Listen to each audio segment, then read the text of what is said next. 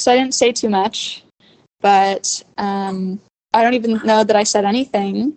But in my dream, um, yeah, Sophie was just like, You're going to do great. It's going to be so fun. You should enjoy it. So that was really nice. I feel a little silly talking about my dreams, but you know, I believe there's something to that, whether it's all a fiction of my subconscious or whether there's, um, you know, a connection, which is something that I felt um, before.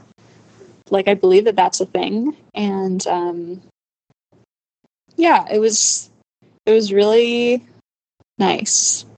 It was nice. And, um, and, you know, one of the things I've enjoyed in reading the letters and diaries is that Sophie writes about her dreams a lot. Not a lot, but like on a handful of occasions. That was definitely a, a vivid landscape for her that she wrote about. And um, one of the songs that I wrote is based on a dream that she had.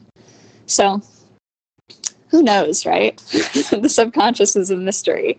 But um, I believe there's uh, sort of like connections beyond what we can understand. And, anyways, that's what I'm trying to stay plugged into this week on a bigger level. And um, it's challenging because there are also a lot of very practical things like making sure that I get the tempos right so that the singer can um, sing on top of what we record and not be like, what the heck is wrong with this tempo?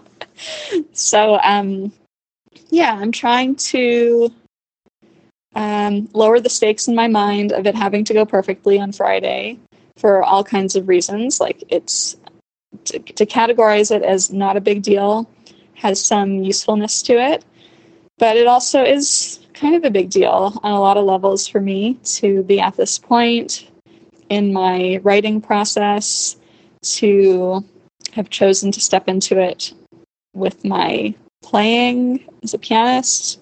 That's been really interesting.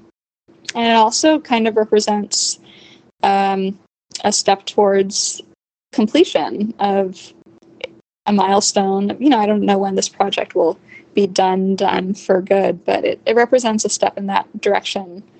So, yeah, that's um, that's what's happening right now, and um, maybe I'll share more updates this week.